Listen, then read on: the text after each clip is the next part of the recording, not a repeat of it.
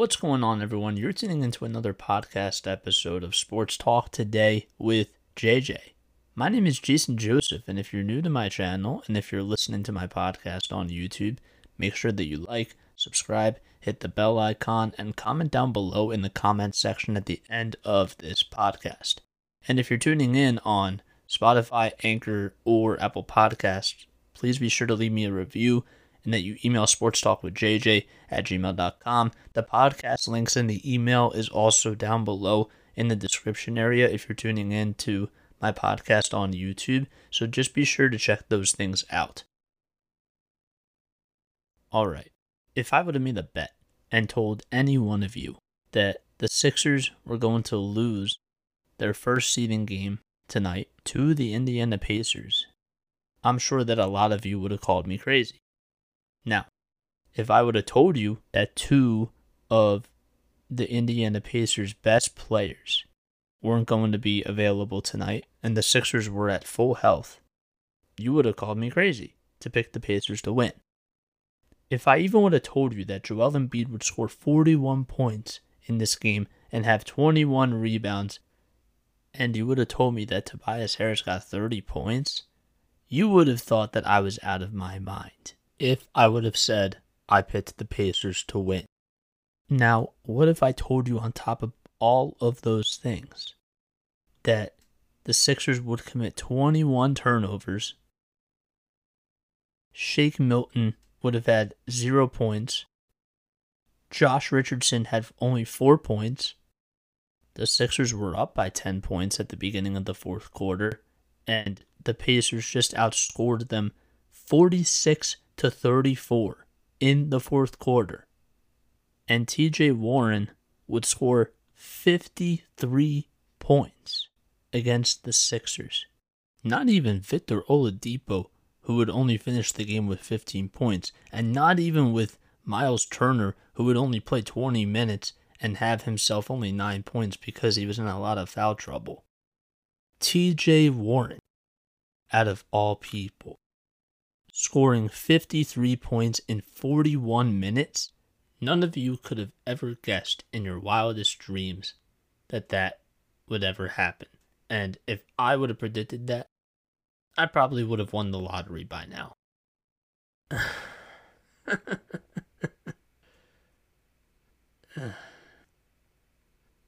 that was just unimaginable. That's probably the best adjective I could describe for this game in just one word. And look, I can't make any of this up. This was literally how the game played out. All of those things that I said were the biggest headlines of this game. Now, overall, am I just disgusted with this first loss and now changing my mind and saying that the Sixers won't go that far into the playoffs just because of this one game and that they're not a good team no, of course not. It's just one game. This is what you call a seeding game. The Sixers have seven more of these until the playoffs begin. So there's no need to panic. There's no need to say fire Brett Brown. There's no need to say Shake Milton needs to be taken out of the starting lineup and Ben Simmons needs to move back to the point guard and Ben Simmons needs to shoot more. I just really hate it when people freak out over these little things and say those types of things. It really bugs me. There's no need for any of those things to be said right now. This is just one game. It's not even a playoff game. I'm not the type of person who overreacts to things, okay?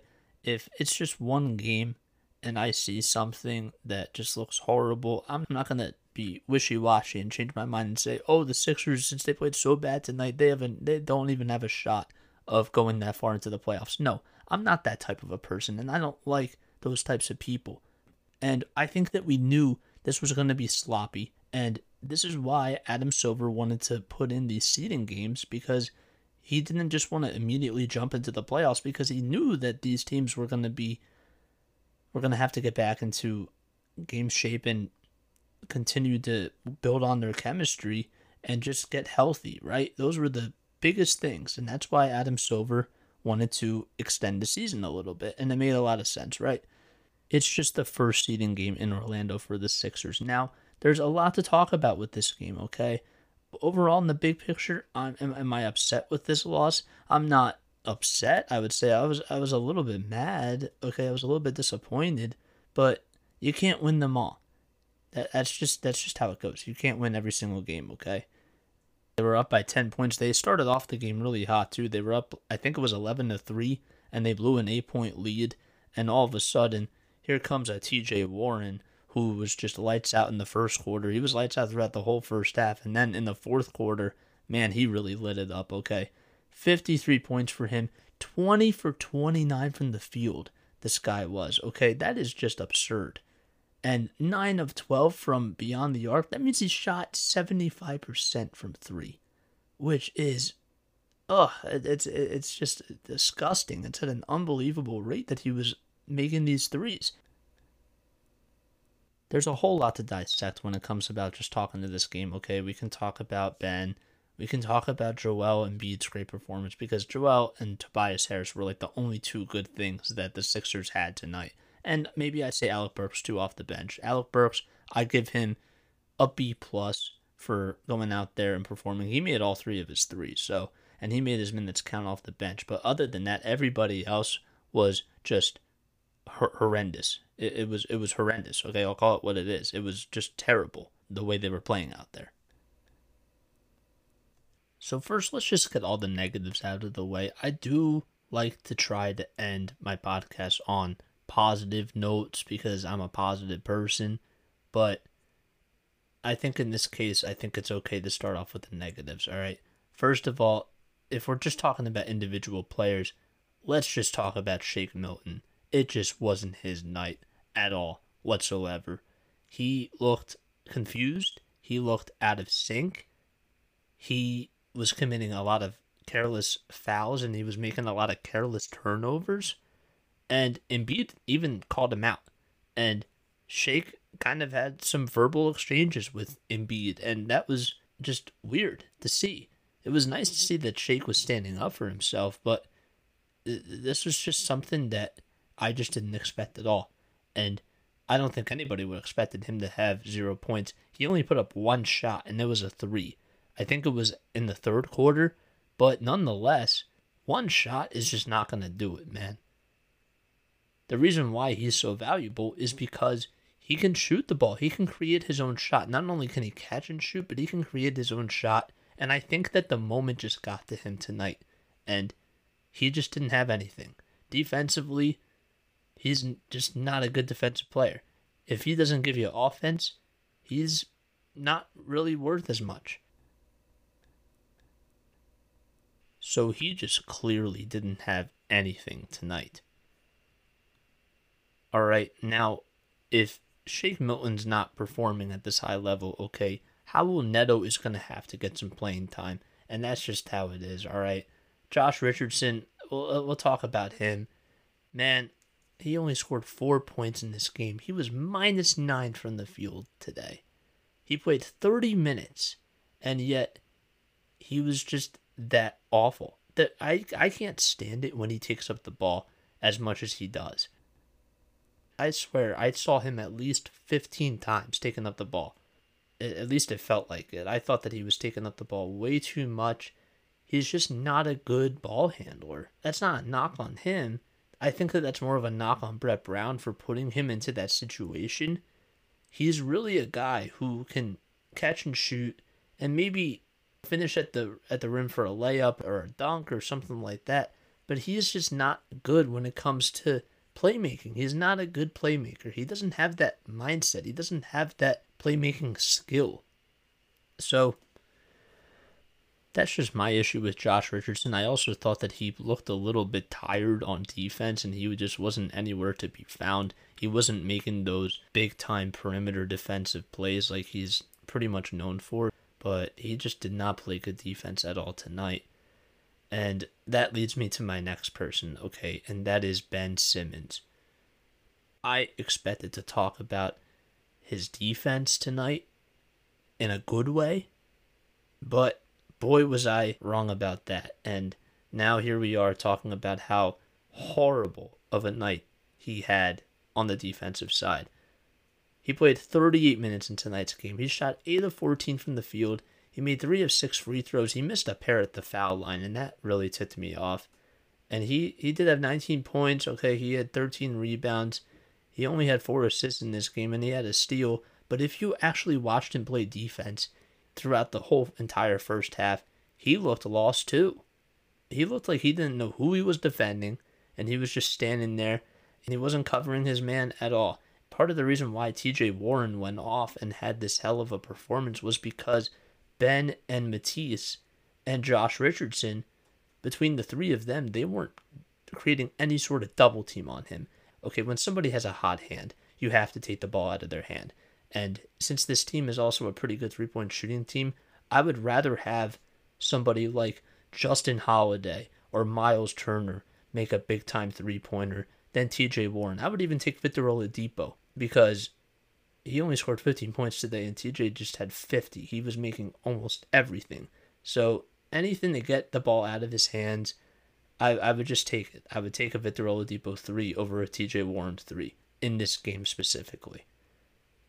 I was also kind of hoping that offensively that maybe he would take a jump shot, but I just realized that I just can't expect that out of him. He's just going to shoot whenever he just feels like shooting it, and it's going to come anytime. He just has to do it. And I know he eventually will, but I just had this expectation that maybe he was going to take two three pointers, and he didn't. So, also offensively, I mean, he committed some offensive fouls. He, he first of all, he had five fouls in this game. He almost fouled out. And also he had four turnovers.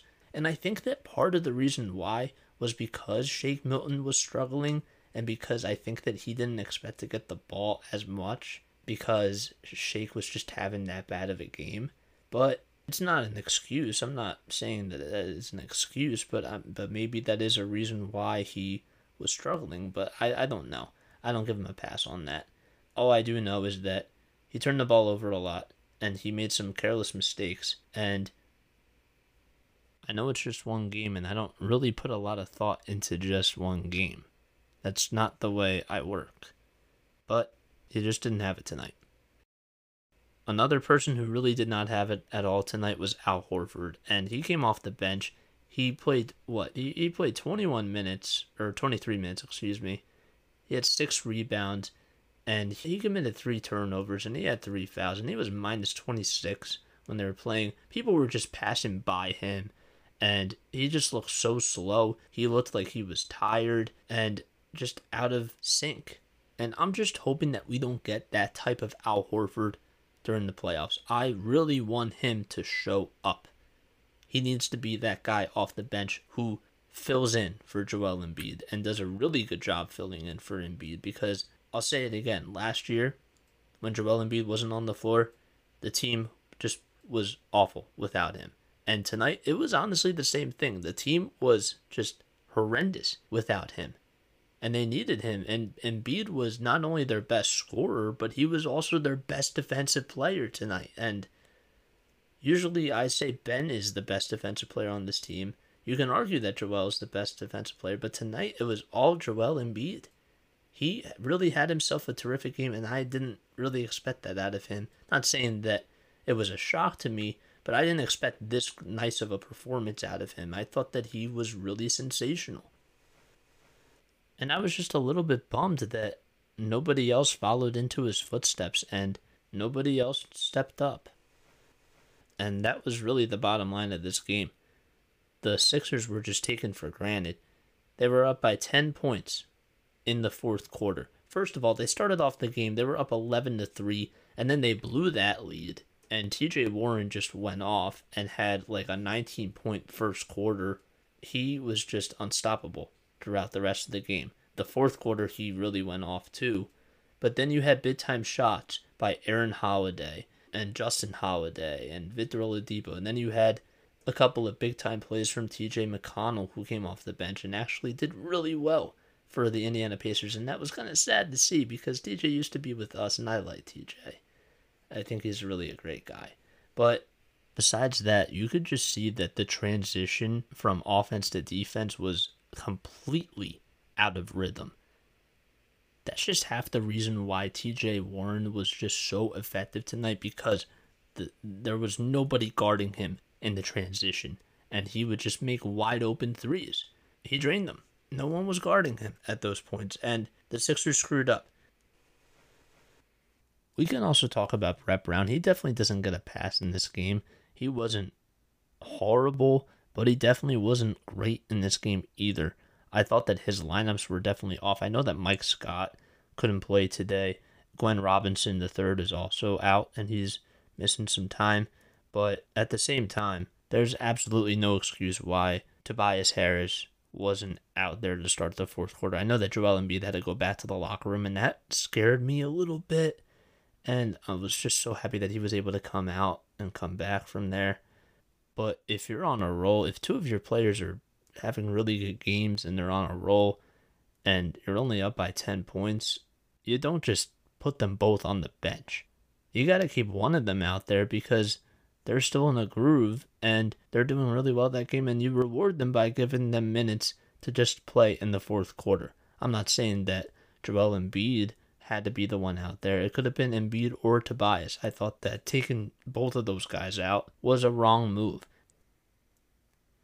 Now, Tobias Harris. Tobias played really well tonight, and you got to give him credit. He scored a lot of points. He made a really nice and one. Actually, I think he made two and ones. Yeah, he did.